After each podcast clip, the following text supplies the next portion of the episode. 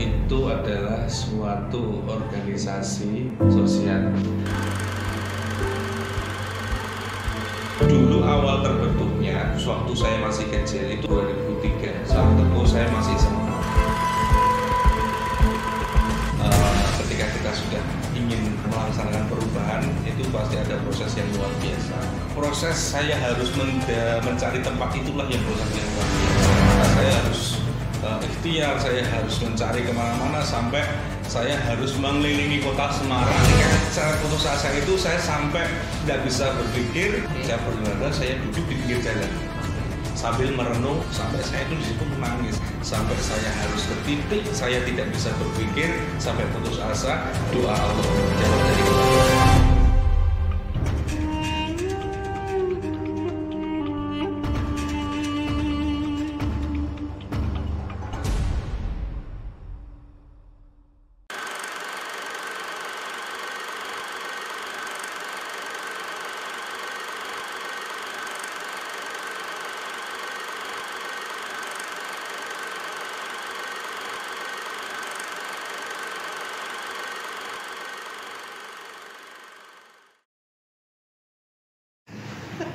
Kenalan dulu ya Tat ya. Oh ya, oh. Iya, nama saya itu Bintar. Pintar Iya. Nama Ustaz? Hanif Ustaz Kurniawan Hani. pintar Iya. Oh, ya. Kalau artinya itu kan Tat. Bimbingan teritorial. iya, bener Tat. Itu kata ayah kayak gitu. Kalau Ustaz Tat Hanif siapa? Hanif Kurniawan Hmm. Hanif Kurniawan artinya adalah sesuatu yang memberikan hal yang kebaikan Kurnia ya Iya, ya. betul Hmm. Tat, ini ngomong-ngomong nih Tat. Ulul albab itu apa sih Tat? ulul albab ya Iya. Eh, ulul albab itu adalah suatu organisasi sosial yang yang diri dulunya saya mau ceri- boleh cerita dari awalnya dulu ya. Oh, penasaran gitu ya, ya, gini. Jadi ulul albab itu dulu awal terbentuknya waktu saya masih kecil itu sudah sekitar tahun 2000 2000 eh, 2002 2003 saat itu saya masih SMA Hmm. itu terbentuk sebagai remaja masjid. Oh Irma, ya Ikatan Remaja remaja masjid. Al Falah Ulul Albab Hmm. yang didirikan oleh guru saya Ustadz Musinun dengan saya waktu dulu masih remaja. Hmm. sampai sekarang pun saya masih remaja. Oh iya, forever ya gitu ya. Nah, setelah itu, se- setelah beliaunya selesai tugas di masjid saya karena dia adalah orang asli Purworejo, beliau pulang, terus saya sebagai eh, penerusnya, akhirnya saya setelah lulus SMA saya eh, memperdalam ilmu saya untuk pergi ke pesantren. Kurang di Purworejo di pesantren kurang lebih sekitar enam tahun. Oh nggak tahu Ya, setelah dari selisih, eh, tadi kan itu pulau ke vakum ya selama Iya. itu kan. Terus setelah itu saya pulang dari eh, nama dari pesantren sekitar tahun 2010 pulang ke Semarang. Terus saya melihat lagi ini kok anak-anak remaja kok yang dulunya eh, apa namanya perkumpulan yang luar biasa kita setiap hari kumpul-kumpul dengan kumpul-kumpulan tidak hanya kumpul saja kita ada kajian kita ada ngaji Quran kita ada tausiah dari guru-guru kita. Setiap setiap perkumpulan itu mendapatkan manfaat untuk kita. Tapi sekarang ketika sudah tidak ada base campnya ya, tidak ada tempat untuk kita berkumpul akhirnya kita berkumpulnya ke mana-mana. Yang nggak jelas gitu. Terus akhirnya setelah saya pulang saya mau bentuk lagi. Tapi dengan karena kalau kita buat remaja karena kita sudah tidak remaja lagi it- nah, maka saya dirikan di sekitar tahun dua baru tahun 2010 2014 2015 saya punya punak-punak untuk mendirikan suatu majelis. Oke. yang di mana majelis saya udah usah pikir panjang pakai nama apa? Ya udah pakai nama ulul albab tadi cuma depannya ditambahi majelis dikir ulul solawat ulul albab yang di mana eh, yang namanya eh, nama itu adalah suatu sesu- sesuatu yang pasti memberikan keberkahan untuk kita. Maka orang tua kalau memberikan nama anak tidak mungkin. Hanya sembarangan. Iya. pasti sesuatu yang itu ada maknanya. Betul, pastinya. Maka nama itu yang saya ambil di mana insya Allah nama itu setelah di sama teman-teman kita bersebarang bareng Ulul Albab jadilah suatu majelis yang kita songkong bersama-sama dengan teman-teman yang dulunya masih remaja Hmm. yang de- sekarang sudah pada dewasa ada yang sudah menikah dan akhirnya kita buat suatu majelis ulama tadi. Hmm. tahun sekitar 2015-2016 tapi itu kajiannya belum mulai rutin seperti ini. Oh, belum Itu kayak gini. masih ya masih kumpul-kumpul eh, dulu seperti ke rumah-rumah muter. Jadi rumah siapa yang mau ke tempatan di situ kita ngaji bareng-bareng sambil dikir mujadah terus kajian muter belum ditempatkan suatu tempat yang khusus untuk kegiatan tersebut Hmm. Ya, terus akhirnya di tahun 2000 2017 barulah ketika saya sudah menikah terus saya punya tempat yang kurang lebih memadai untuk saya dirikan akhirnya ketika di tahun 2017 tersebut saya mikir lagi kalau kita tempatnya pindah-pindah kita tidak punya base camp ya tidak punya Stay. tempat ya untuk kita bernaung sendiri Mhm. kita kan bingung akhirnya kita untuk menetapkan ini bagaimana akhirnya ketika saya bikin panjang rumah saya itu kan ada satu tempat kosong garasi itu karena mobilnya belum ada Nah, karena tempat itu saya buat untuk kegiatan kajian Hmm. dulunya saya mau bingung ini ma- majelisnya buat kajian apa ini gitu akhirnya ada beberapa guru menyarankan pada saya yuk buat kajian uh, dikir atau apa kita maulid atau sholawat dan sebagainya. Akhirnya setelah itu dari dukungan teman-teman yang di mana teman-teman Lulabab itu luar biasa Masya Allah saya berterima kasih sekali. Walaupun mereka yang seakan Lulabab itu kan regenerasi ceritanya. Dari dulunya remaja menjadi dewasa. Yang dewasa pun itu tidak semuanya ikut. Karena mereka sudah pergi ke luar kota, luar negeri atau ke mana yang di mana tapi mereka tidak pernah lepas dari yang namanya Lulabab Oke. dalam arti mereka sebagai donatur kami Oh. seperti itu. Jadi kalau kita punya kegiatan-kegiatan, nanti kita bareng-bareng menyokong bareng di kita punya grup untuk kita butuh apa, mereka insya Allah siap untuk membantu walaupun mereka itu sudah lepas dari luluatan tadi. Berarti itu site-nya bukan di hanya berlaku di sekitaran tapi bisa se area Semarang ya tadi Iya. itu orang yang datang. Ya, jadi ulabab eh, kegiatan majelis, jadi kegiatan majelisnya itu yang khusus majelis kita Ah, bahas, majelisnya.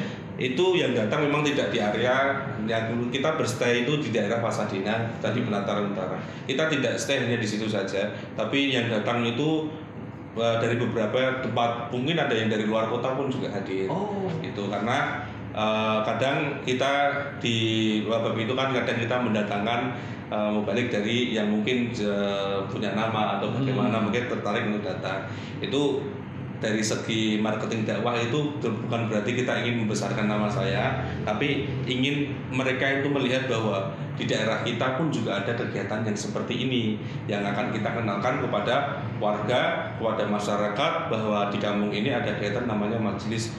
Silahkan monggo. Kalau mau hadir, mau menyokong bersama-sama, mau untuk ikut kajiannya, untuk eh, ikut rutinitasnya silakan kita terbuka 24 jam untuk kegiatan tersebut. Ah, Kita mau tanya nih, Hmm. aktivitasnya lu itu apa sih kak sekarang? Eh, aktivitas ulul Iya. albab ya. Eh, ulul albab itu punya beberapa kegiatan yang sampai sekarang masih berjalan. Hmm. Berhenti ini karena ada virus COVID-19 Ya, pandemi ini ya, lah. pandemi lah ya. Nah, memang vakum, benar-benar vakum, berhenti total. Kegiatan kita ada kegiatan harian, ada kegiatan mingguan, ada kegiatan bulanan dan kegiatan tahunan. Kegiatan harian kita adalah ketika setiap harinya itu sore ada anak-anak yang ngaji kita sebut bisa sebut dengan TPG. Itu terus yang pagi itu ada ibu-ibu ngaji Quran. Oh. Ibu-ibu ngaji karena belajar membaca Quran baca ya. membaca belajar membaca Al-Qur'an. Hmm. Yang kalau memang eh, ternyata antusiasnya luar biasa seperti itu kan. Saya dari ibu-ibu sekitar. Ya ibu sekitar, Oke. keluarga dari sekitar rasanya luar biasa. Dari saya hanya menjembatani mereka karena eh, ada guru sendiri yang untuk mengajar mereka. Terus kegiatan di mingguannya kami Mulalbab punya kegiatan yaitu majelis mujahadah. Hmm. Majelis mujahadah seperti ini dengan kajian sebentar. Hmm. Itu untuk anak-anak Mulalbab yang dulunya saya peruntukkan untuk itu tapi sekarang saya buka untuk umum ketika mau buka umum malah ada covid ini akhirnya tidak jadi lagi ya alhamdulillah sudah berjalan Oh. karena niat kita itu tujuannya bukan mencari apa ya uh, mencari kuantitas jumlahnya yang banyak tidak, tapi kita pengen mencari kualitas yang terbaik. Dalam arti Hmm. eh, mau yang datang sedikit, mau yang banyak nggak apa-apa. Yang penting istiqomah kita jalan terus. Itu yang eh, yang rutinan mingguan kita. Jadi mujadah karena pertama yaitu jauh dari guru untuk untuk istiqomah. Terus yang selanjutnya yaitu kegiatan bulanan. Setiap bulan eh, kalau orang Jawa bisa disebut dengan selapanan. Ya, setiap bulan sekali kita punya kegiatan majelis eh, dikir eh, Maulid Rasul yang setiap bulan sekali hari Jumat minggu kedua pada Isya di sekitar itu lah itu kegiatan kita untuk mengenalkan jamaah keluar. Karena yang datang alhamdulillah paling tidak kurang lebih 100 100 lebih orang itu datang ke tempat Istimewa loh, Nah, tempatnya saya lihat di Instagram main. Segitu ya tak tempatnya kecil jalannya lebar Iya, Ya, jalannya lebar bener. Iya. Saya lihat di Instagram warnanya hijau. ya memang saya setting rumah saya hijau semua Rumahnya hijau. Dan itu memang eh, kegiatan itu alhamdulillah dari warga dari alhamdulillah ternyata sebelahnya kan Pak RT itu mendukung sekali. Silakan kita mau eh, pakai terus warga membantu dengan tempat parkir dan sebagainya karena alhamdulillah tempat saya depan rumahnya kan lebar kan jadi lebar tuh. tidak tidak mengganggu lah gitu Oh. sebenarnya. Jadi mau jamaah berapapun is oke Jadi seperti itu. Ahlan wa sahlan Ahlan ya. Padahal, padahal, padahal. Ya, alhamdulillah, nah itu kegiatan yang bulanan itu, alhamdulillah teman-teman dari Albab siap untuk menjadi donatur kegiatan tersebut. Nah, karena eh, di ya, dalam kegiatan tersebut kan ada kegiatan apa namanya ada yang eh, apa namanya kegiatan-kegiatan yang bulanan tadi seperti kita harus butuh konsumsi dan sebagainya maka butuh donatur untuk menyukseskan kegiatan tersebut. Dan alhamdulillah juga kegiatan tersebut kita hadirkan menghadirkan mubalik-mubalik kiai-kiai para habaib yang datang yang pernah datang ke tempat kami. Salah satunya seperti Habib Hamid bin Soleh Bagir, Ustadz Riyad Alfi, terus Ya. beberapa satu-satu di kota Semarang dan juga eh, beberapa mubalik-mubalik di kota Semarang. Dan juga saya infokan juga bahwa di kota Semarang ini eh, ada namanya perkumpulan namanya Jamiatul Mubalikin. Jamiatul Mubalikin. disingkat Mubalik ya jamaah mubalik disingkat jamu Jamu. Oke. Enak, enak. Disingkat jamu ya jamu kan berarti butuh untuk kekuatan ya. Kita butuh itu untuk kekuatan nah jamu itu mubalik itu perkumpulannya para mubalik di situ mubalik sekota Semarang kumpul di situ semua jadi kalau kita mau cari mubalik tidak usah bingung cukup kita share di grup itu siapa yang hari ini kosong pasti mereka akan bilang saya kosong. Nah itu itu gunanya seperti itu. Jadi kalau ada warga teman tetangga pengen cari balik tidak usah bingung. Cukup di grup saja kita share hari ini yang kosong jadwalnya siapa? Seperti itu. Kalau dulu kan kita Hmm. mau cari siapa bingung. Nah seperti itu. dan itu. saya gunakan untuk majelis kalian Hmm. kalau pas majelis itu kalau tidak ada yang bisa ngisi saya share di situ. Alhamdulillah pertama kan yang namanya mubalik itu kan ada yang eh, apa namanya ada yang sudah terbiasa ada yang belum. Hmm. nah yang belum itu bisa sebagai ajang latihan kita. Seperti itu supaya menjadi seseorang yang berkualitas tinggi. Hmm. itu kegiatan bulanan kami. Terus yang terakhir yaitu kegiatan tahunan Guru Akbar. Setiap tahun kita punya namanya tablik akbar. Dan itu kita kita biasanya di bulan Maulid. Di bulan Maulid ya. Bulan situ kegiatan tahunan kita bahwa setiap tahun kita dengan e, mengundang untuk membalik dari luar kota dan jamaahnya itu lebih banyak lagi itu mungkin bisa sampai 500 sampai lebih itu Iya. Lima kali lipat loh kan Ya. dari yang harian ini. Ya, karena itu momennya berbeda. Momennya ya. beda itu ya. Beda. Kalau biasanya kan kita rutinan, ini kan berbeda. Hmm. Dan suasananya kenapa saya cari di bulan Maulid? Karena di bulan Maulid itu momentumnya pengajian itu kental. Iya. Jadi orang pengen banget kalau di bulan Maulid untuk mencari keberkahan di mana pada bulan itu Nabi kita Muhammad SAW itu dilahirkan. Jadi keberkahannya luar biasa. Terus bukan haji mumpung ya, tapi ngepasi gitu aja. Iya. Terus sekalian karena alhamdulillah eh, di bulan Maulid itu kan pas juga dengan eh, wafatnya ibu saya. Jadi sekalian Maulid, sekalian tablik kabar, sekalian peringati haul. Haul. Ya. Maka di situ eh, itulah tadi sepintas kegiatan kita bisa juga kegiatan-kegiatan kita bisa dicek di Instagram kita yaitu Ulabab Semarang. Itu bisa kita selalu posting kegiatan. Eh, juga tidak hanya kegiatan itu kita punya kegiatan sosial juga. Kemarin kita waktu corona itu kita juga punya kegiatan namanya sebar peso. Uh, kok nyebar peso? Gede ini loh, tas ini peso. peso loh. sebar peso Apa itu itu sebar beras paket sembako Oh. sedekah beras paket sembako maksudnya sedekah beras paket sembako jadi kita memang sama ter yang kita eh, alihkan pertama adalah warga sekitar majelis Hmm. yang kedua wali santri TPQ Ada warisan. yang ketiga jamaah yang jamaah kita yang betul-betul memang kita sudah punya datanya siapa Hmm. yang memang kekurangan terus kita kasih bantuan seperti itu dan kita galang donasi dari teman-teman kita tadi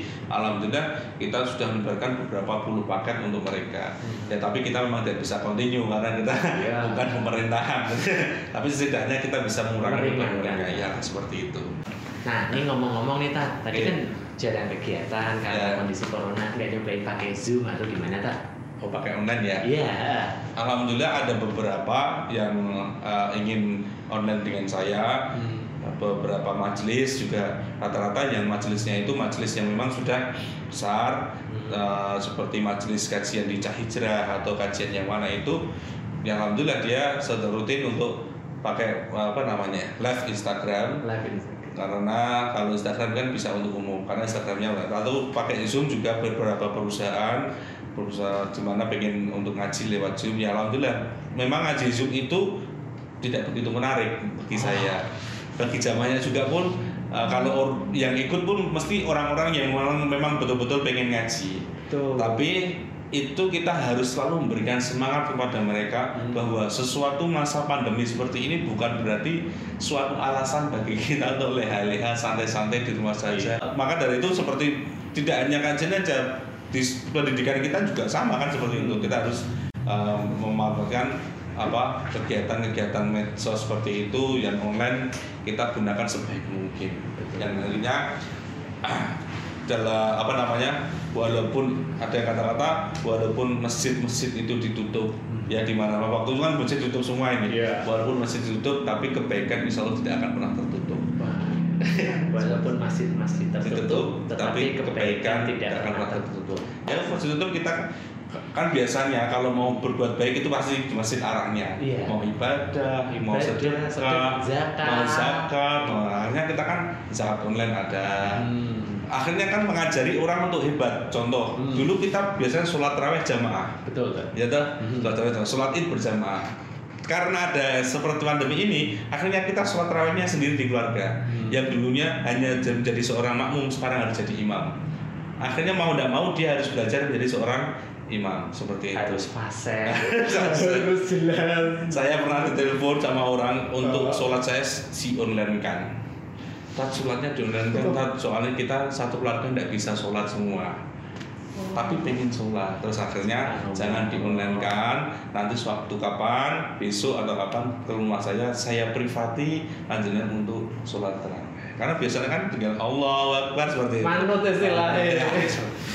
ya sekarang seperti itu tadi sesuatu yang eh, masa-masa seperti ini sebenarnya kita harus ambil positifnya saja Betul. jadi jangan galau jangan berpikir negatif mau tidak mau kita harus menerima keadaan yang seperti ini Dan Betul? terus berjuang, Tat ya. Kalau Ya namanya juga ikhtiar, Tat. Ikhtiar. Pasti ada jalan kan. nah, ketika kita pengen sesuatu yang kita karena Allah itu yang saya Hmm. Allah itu mem- memberikan kita itu sesuai dengan kebutuhan kita bukan sesuai keinginan kita Hmm. karena kalau keinginan kita itu luar biasa pengen wah, pengennya banyak sekali saya pengen ini pengen ini pengen rumah bagus pengen mobil bagus tapi kan memang itu belum waktunya Allah itu tahu dia butuhnya paling belum itu Iya. jadi Allah ketika Allah tahu akan tetapi yang namanya manusia itu kan pengennya itu cepet praktis instan nah, seperti itu Emang nggak ada jatahnya wayahe ya. Ujuk-ujuk semuanya. Ya, semua itu ada jatahnya, ada masanya. Tinggal bagaimana cara kita mempercepat jatah itu dengan Hmm. cara kita lebih dekat dengan Allah, lebih banyak ikhtiar, lebih banyak doa, lebih banyak zikir. Insya Allah sesuatu yang kita inginkan jadi kebutuhan kita yang Allah kabulkan untuk kita semua. Oh, kita. Ya. Tadi kan aku udah tuh ngepoin Nah. Instagramnya, aktivitasnya. Betul. Nah, aku tuh sering lihat nih banyak banget nih anak mudanya di Ulul Albab nih. Padahal susah loh, tak? Kalau kita mau istilahnya ngajakin anak muda ngaji, Iya. ngajakin anak muda untuk belajar agama. Gimana tuh, tak? Caranya, strateginya, atau mungkin siapa tahu nih yang nakal-nakal tuh, tak? Ya. Kan paling susah kan namanya anak muda, apalagi jiwa muda. Ya, eh, di mana Ulul Albab sendiri itu mempunyai sebagai memang dasarnya memang ada untuk anak muda pertamanya. Di mana ketika seorang anak muda itu pengen ngaji Hmm. itu yang Mas katakan tadi bahwa kesulitan-kesulitan untuk kita mendekati anak muda itu dengan cara yang berbeda-beda. Hmm. Tidak semuanya sama karena permasalahannya pun berbeda. Iya, bener namanya anak muda.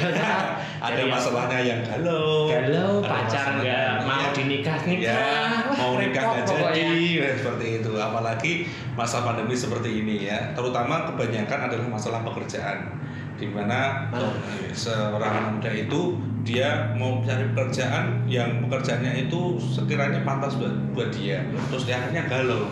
So, mau cari pekerjaan mana terus Hmm. ketika seperti itu uh, kita merekrut teman-teman untuk kita uh, sebagai orang yang kita berdakwah di mana kita dakwahnya itu memang kebanyakan anak muda kita guide mereka untuk Hmm. ikut ke kajian kita dalam arti di wabab ini kita berikan solusi untuk mereka nah seperti itu Ah, Solusi-solusi yang agamis dong. Ya, eh, pastinya. dong? Seperti itu, jadi dok. Nah, Jadi eh, tidak hanya kita tidak hanya berdakwah saja, kita juga memberikan solusi pada mereka. Syukur-syukur kita ada di jamaah kita kan ada beberapa yang memang dia mungkin punya perusahaan atau punya kantor yang mungkin membutuhkan karyawan. Kita menghubungkan silaturahmi. ya. Betul sekali.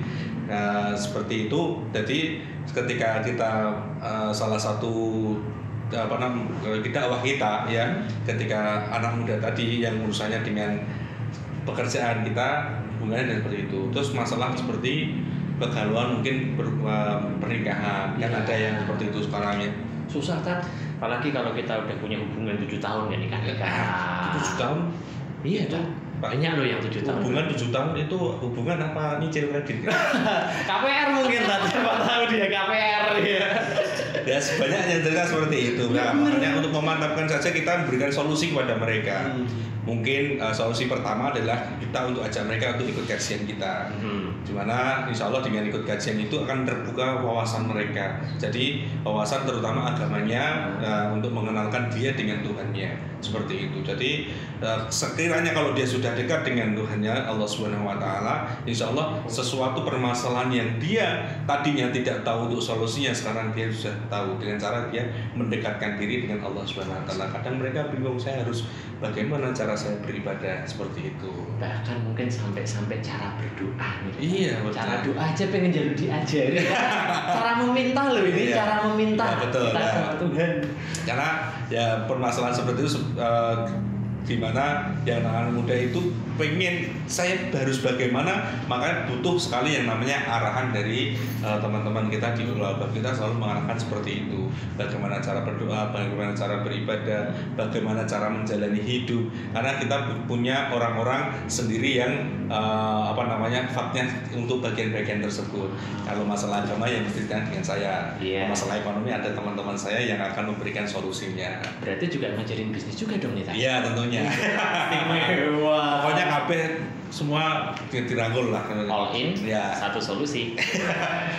seperti itu iya, ya tak. Kan Iya. kita ngomong anak muda nih tak. Iya. Ada nggak sih tak jamaah yang kira-kira tuh beli banget atau Beli. mungkin istilahnya nyeleneh gitu loh kan kan anak muda kan tahu sendiri contoh Iya, masuk betul. seneng musik-musikan. Sering kadang-kadang gini juga ya. Oh ya ya atau Mungkin. gini ya. Nah sometime lah ini sometime loh ini sometime. Ya seperti itu. Banyak sekali teman-teman dari wabab itu yang eh, jamaahnya yang rat- dulunya pernah seperti itu Hmm. ya. Dulu saya punya cerita juga ini mas. Eh, salah satu jamaah saya wabab itu ada seorang yang memang dia pekerjaannya adalah debt collector tahu sendiri kan Iya. Bagaimana? seperti apa ya wah teman saya kolektor badannya pasti Ya, besar besar, pendekar pendekar kekar ya hitam gitu. Kota Rominami versi Jawa. nah itu di mana kehidupannya itu selalu bergelut dengan hal-hal yang seperti itu Iya. pastinya ya tapi suatu saat dia eh, apa ya tersadar dan ketika eh, dia setelah jadi dokter belum ketemu saya dia mencari jati diri ceritanya. Dia mau eh, cari majelis majelis majelis. Mana eh, setelah beberapa majelis jajaran ini ternyata sampailah di tempat saya. Ketika saya ada pengajian dia datang ke tempat saya. Ketika pengajian di tempat saya dia merasa cocok. Oh. seperti itu. Cocok. Iya, cocok. Terus akhirnya cerita sama saya uh, bahwa saya itu dulunya seperti ini, saya seperti ini, seperti ini. Terus saya karena saya adalah seseorang yang seneng apa nama uh, merangkul ya dan nanti tidak hanya mengajari saya, kita sebenarnya kayak seakan-akan kita teman. Jadi saya pengennya itu anak-anak ketika sudah kumpul di tempat kita itu seakan-akan ini tuh rumahmu bukan punya rumah saya. Ini rumah bersama-sama gitu seperti itu. Serasa eh, memiliki gitu. Ah, jadi ketika dia datang ke sini dengan eh, apa namanya dengan sejarahnya dia Hmm. seorang yang begitu. Kan orang-orang seperti itu kadang dia minder kalau Iya. mau kumpul apalagi ngaji yang namanya di masjid itu kan kalau contoh yang Istilahnya seolah-olah ini kayak berlumur dosa gitu. Iya. Ini harus pliket Pliket, badannya tuh ya. pliket rasanya. ya seperti itu karena kalau identik kalau sekarang ya Iya. ngaji kan biasanya di masjid ini Turut pada pakai putih putih putih pakai sarung berarti wah Hmm. aku ini aku rasa kelambi kita ya ora popong awak wis latihan kabeh. Batiknya wis. Aduh. tapi alhamdulillah ketika ketemu dengan saya dia senang. Akhirnya dia rutin terus akhirnya saya berikan andil dia untuk ikut meramaikan kegiatan-kegiatan ulama alhamdulillah bisa istiqomah. Sekarang dia sudah sudah menjalani hidup yang sudah normal lagi. Sudah saya pesan kepada dia jangan kembali ke dunia yang lalu. Karena eh, ketika sudah eh, kembali yang namanya hijrah tadi Iya. ke jalan yang terbaik Allah akan berikan sesuatu yang terbaik juga. Karena apa? Kalau sudah eh, kalau nanti kembali ke jalan yang lain akan susah kan seperti itu. Maka kita sebagai orang yang punya eh, seorang apa namanya punya majelis atau sesuatu majelis itu paling tidak kita mengayomi mereka yang sudah datang kepada kita atau ke majelis mana pun itu jangan sampai kita putus hubungan dengan mereka. Karena adalah salah satu rasa, rasa tanggung jawab kita kepada mereka. Kita mengayomi mereka senyamannya mungkin sekiranya mereka itu mau terus dengan berhubungan dengan kita meramaikan atau menyokong kegiatan-kegiatan majelis kita. Seperti itu. Saya itu pernah baca di sebuah artikel ya. Iya.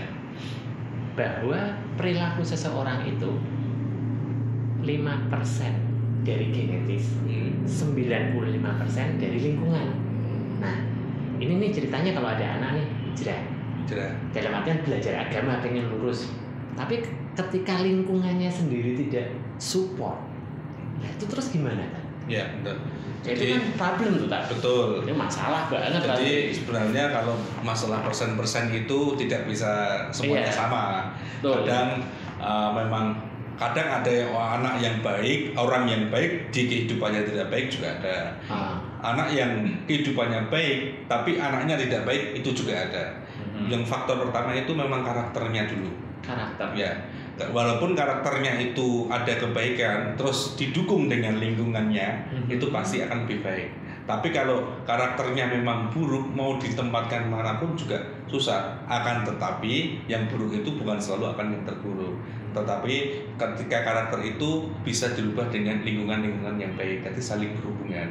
Jadi tidak semuanya sama seperti itu. Jadi ketika kembali ke cerita tadi yang teman saya yang jamaah yang punya kehidupan yang Nah. luar biasa tadi ya, itu kan memang sebenarnya dalam dirinya itu mempunyai rasa pengen dia berbuat baik.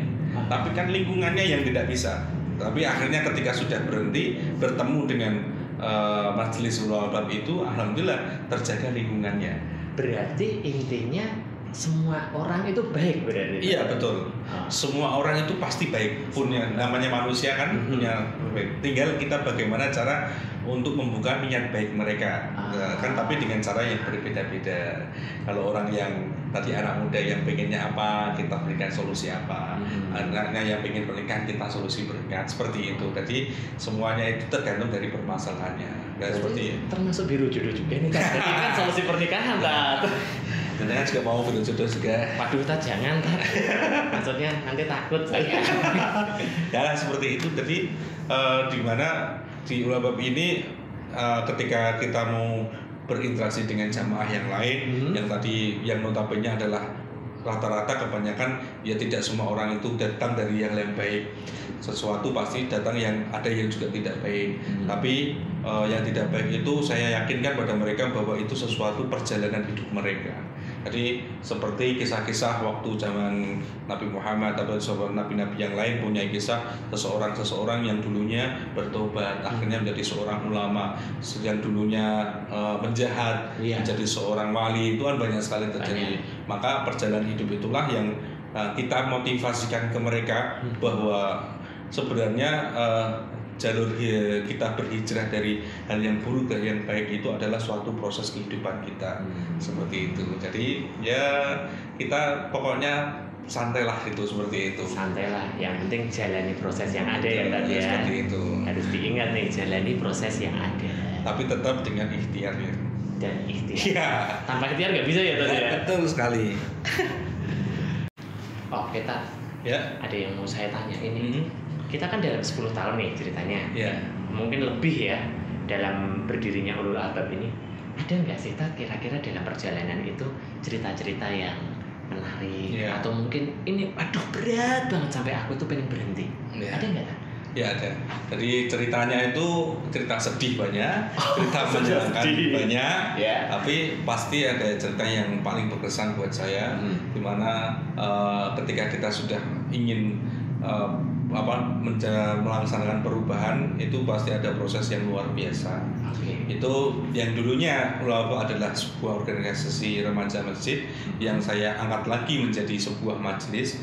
Maka ketika kita sebuah punya harus punya majelis itu paling tidak punya tempat. Nah, proses saya harus men- mencari tempat itulah yang proses yang luar biasa. Oh, Dimana- mencari tempat Ya, berarti. Iya, karena eh, tempat ara- tempat untuk kita berkumpul kan kita harus punya tempat yang layak paling tidak Hmm. ketika sudah ada pemikiran tersebut, saya mempunyai seperti tantangan bagi saya. Iya. Bagaimana saya harus dapat tempat yang memang betul-betul saya inginkan. Iya. Maka proses itu luar biasa. Saya harus eh, ikhtiar, saya harus mencari ke mana-mana sampai saya harus mengelilingi kota Semarang. Keliling kota Semarang. Ya, kota Wah. Semarang untuk mencari tempat yang itu betul-betul cocok dengan apa yang saya inginkan di mana keinginan saya ini yang menjadi kebutuhan saya seperti itu. Hmm, iya sih tak. Sekarang tadi Ustadz kan cerita tuh hampir sampai 500 seribu loh Ya, makanya kalau di tempatnya yang dulu kan tidak mungkin, Iya, betul. tempatnya kan kecil. Nah, maka dari itu proses itu Alhamdulillah Allah berikan jalan luar biasa. Ketika saya mencari tempat sampai saya bertanya ke teman, saudara, saya cari online di mana tempat yang cocok. Akhirnya ketika saya muter-muter di kota Semarang itu sampai saya harus eh, sekiranya apa bahasanya ya? Bahasanya apa tadi? Apa ya? Sampai mentok itu apa? Eh, bahasanya apa ya kira-kira? Eh, mak, wes Ya pokoknya angkat tangan lah saya- ya. Bahasanya tuh wes berat lah. Ya. ya, kalau cara bahasanya putus asa. Putus asa. Saya sampai Hopeless kalau salah. Hopeless. ketika saya putus asa itu saya sampai tidak bisa berpikir Mhm. terus akhirnya saya karena saya naik motor saya harus berhenti di tengah jalan karena saya tidak fokus naik motor Oke. saya berjalan saya duduk di pinggir jalan Oke. sambil merenung ya Allah saya berdoa ya Allah kalau memang ini adalah kehendakmu ya kalau ini memang adalah suatu perintahmu yang didapatkan oleh guru saya. Semoga engkau mudahkan ya Allah. Sampai saya itu di situ menangis. Ya Allah mudahkanlah segala apa yang saya butuhkan ini. Mudahkanlah segala apa yang ingin saya dirikan ini. Ini adalah sesuatu hal yang eh, sekiranya ini untuk kebutuhan orang banyak. Jadi tidak hanya untuk saya sendiri. Sampai nangis ya tadi ya. Iya betul. Karena memang harus seperti itu. Ketika kita berdoa menangis tetesan air mata inilah yang dirindukan oleh Allah Subhanahu Wa Taala. Masya Allah dan seperti itu saya sudah putus asa tapi setelah saya eh, di pinggir jalan tadi saya pulang ke rumah. Oke, tak. Saya Pulang ke rumah. pulang ke rumah. Berarti itu udah nggak ada pikiran lagi ya tadi ya? udah wes buh. Ya, buh, kemarin bahasanya buh, nggak tahu lah. Buh, gitu. Ya, seperti itu. Tapi setelah saya di rumah, akhirnya saya teringat bahwa saya itu punya punya teman, ya, Mhm. punya teman yang teman saya itu punya rumah yang tidak dipakai. Dulu infonya seperti itu. Terus saya kontak lagi. yang tidak dipakai. Ya, rumahnya tidak dipakai. Terus saya akhirnya kontak. Ternyata rumah itu ternyata sudah dikoskan sama orang itu. Akhirnya mau tidak mau saya mau survei ke rumah tersebut. Harus ke rumah Ya, tersebut. karena rumahnya eh, kalau saya rumahnya sudah tahu besar cuma ya itu tadi apa namanya eh, karena dikoskan tadi terus saya mau lihat dulu tempatnya eh karena saya ke sana sama istri saya ya. Dengan istri ternyata yang ngekos di rumah itu adalah teman istri saya. Kan seperti itu. Serba kebetulan Iya, ternyata semua itu. Allah sudah mengatur se- sedemikian indahnya sebenarnya. Akhirnya ketika istri saya temannya itu, akhirnya saya punya niat seperti ini, yang punya kos di situ, ya, yang nanti kos di Hmm. situ, akhirnya eh, karena dia mau menikah, ya, itu juga karena sebenarnya kalau saya tinggal di situ dua orang kan tidak mungkin. Ya mungkin. Ya, akhirnya yang kos di situ mau menikah akhirnya pindah. Hmm. Nah, akhirnya nggak beda, saya ditawari sama orang tersebut. Gimana mas, mau di kos atau di kontrak? Saya kontrak aja. Oh, oke. Karena saya bisa lebih bebas untuk menggunakan tempat tersebut. Alhamdulillah. ketika ya luar biasa sekali cerita tersebut. Sampai sekiranya ketika saya kontrak tersebut, inilah jawaban dari Allah SWT. Ketika saya harus uh, mencari suatu tempat yang di mana tempat itu harus saya perjuangkan sampai saya harus ke titik saya tidak bisa berpikir sampai putus asa doa Allah jawab dari doa-doa saya ini jawaban dari doa-doa dan usaha selama ini. ya Allah berikan mudahan ternyata yang saya cari jauh-jauh seluruh kota Semarang Satu Semarang luas loh. Sak Singapura tak? Iya. itu gitu. Satu ternyata Singapura. yang tempatnya adalah dari teman dengan saya seperti ini Seperti ini. Hikmahnya silaturahmi ya tadi ya. Silaturahmi. Jadi akhirnya saya izin untuk yang punya tempat untuk mendirikan majelis di rumah tersebut. Oh, perjuangan panjang untuk mencapai sebuah tujuan. Tujuan ya, betul. Jadi suatu keinginan yang tinggi di mana keinginan itu adalah suatu kebutuhan kita dan Allah menjawab untuk doa-doa itu karena itu adalah suatu kebutuhan dari kita. Seperti itu. Berarti pada waktu itu mentok ya tadi ya. Bisa betul. Bisa. Rasanya udah hopeless. saya sudah tidak bisa berpikir lagi sampai menangis sampai ya sekiranya apa ya eh, orang itu kayak orang nggak bisa berpikir apa orang ya sebenarnya seperti itulah Padahal itu muter satu Semarang berapa Iya. itu, Pak? Ya, itu prosesnya sekitar satu bulan Satu bulan Iya, satu bulan. muteri kota Semarang. ya tidak semua kata saya cuma muter ya beberapa kalau sana ojol itu tuh itu seperti perputaran loh dari order Iya, gitu. betul tapi kal- kalau orang biasa mikir seperti ini. Ngapain kok susah-susah ada repot-repot Nah. seperti itu Kok repot banget Iya, ini kalau tuh. repot seperti itu, alah ya biasa aja lah seperti itu. Ah. Kenapa nggak cari rumah yang biasa-biasa saja seperti itu? Karena kalau cari rumah biasa kan sebenarnya lebih mudah banyak. Betul. Tapi saya punya ya tadi saya berikan keinginan yang kuat bahwa saya ini mempunyai sesuatu yang sesuatu yang saya miliki ini yang bisa digunakan untuk orang banyak seperti itu. Seperti itu. Jadi tidak hanya saya saja, tapi orang lain bisa untuk menggunakan seperti itu. Seperti itu berarti dengan seluruh perjuangan ini pada akhirnya untuk bisa jadi sebuah majelis ulul albab ya jadi, menjadi majelis yang sampai sekarang rutinitasnya sudah terjalannya selama beberapa tahun ini. Tidak seperti membalikkan tangan ya, Oh, ya, langsung tidak. ujuk-ujuk magia. Ujuk-ujuk ya, dan butuh proses yang sangat panjang. Iya, butuh proses yang sangat panjang Ikhtiar, pasti. istiqomah, doa, ya seperti macam-macam lah. macam-macam. Dukungan dari teman-teman juga banyak sekali. Betul. Ustaz, Ya, selama perjalanannya sudah sepanjang ini, kira-kira ada nggak sih satu hal yang belum terrealisasi atau mungkin jadi mimpi dari Iya. majelis ulul albab ini sendiri? hmm, mimpi dan harapan di Mas Babab itu Hmm. banyak sekali sebenarnya. Banyak. banyak tapi yang namanya mimpi kan cita-cita kan Iya. kita pengen menjadikan ulabab ini tujuan pertamanya adalah kita dakwah yang di mana dakwah kita itu bermanfaat untuk orang banyak di mana tidak hanya untuk kalangan kita saja. Tidak hanya untuk kalangan anak muda saja Hmm. tapi secara umum kita bermanfaat untuk eh, orang banyak di mana itu adalah niat dari tujuan kita sebenarnya seperti itu Tapi kita punya mimpi yang luar biasa. Iya. Kita punya- mimpi yang besar di mana ulul albab itu itu dulu dari remaja masjid terus berubah menjadi sebuah majelis taklim majelis dikir yang sudah sampai sekarang ini perjalanannya Ya, terus kita punya mimpi yang luar biasa. Kita ingin uh, Masjidul Albab ini adalah kita mempunyai sebuah wadah yang namanya pondok pesantren. Oh, pondok pesantren. pondok pesantren. Iya. jadi pondok pesantren yang di mana pondok pesantren itu menaungi untuk seluruh umum. Jadi untuk bisa bagi teman-teman yang mau pesantren di sana silahkan Nah, tujuannya kita untuk membina mereka-mereka yang pengen memperdalam ilmu agama. Seperti itu. Dan alhamdulillah ya ya. alhamdulillah eh, sekarang proses sekarang alhamdulillah kita sudah mencari tempat. Yang tempatnya sudah kita dapat tapi kita masih harus proses yaitu pembebasan lahan. Pembebasan lahan. Pembebasan lahan untuk pesantren kita ya. Bagi saudara-saudara sekalian bagi teman-teman eh, yang sekiranya pengen bergabung dengan kita pengen berdonasi dengan kita Donasi dengan Yayasan Ulul Albab ini silahkan bisa eh, berdonasi di rekening yang ada eh, di layar ini. Silahkan bahwa insya Allah kami siap menerima dan insya Allah kita akan gunakan donasi-donasi tersebut dengan tujuan-tujuan eh, yang tujuannya untuk berdakwah. Oh, ada yang kita punya kegiatan majelis Ulul Albab ini yang rutin setiap yang sudah saya jelaskan tadi ada TPQ, ada kajian kitab, ada majelis mujahadah dan insya Allah eh, ini proses untuk pembebasan lahan.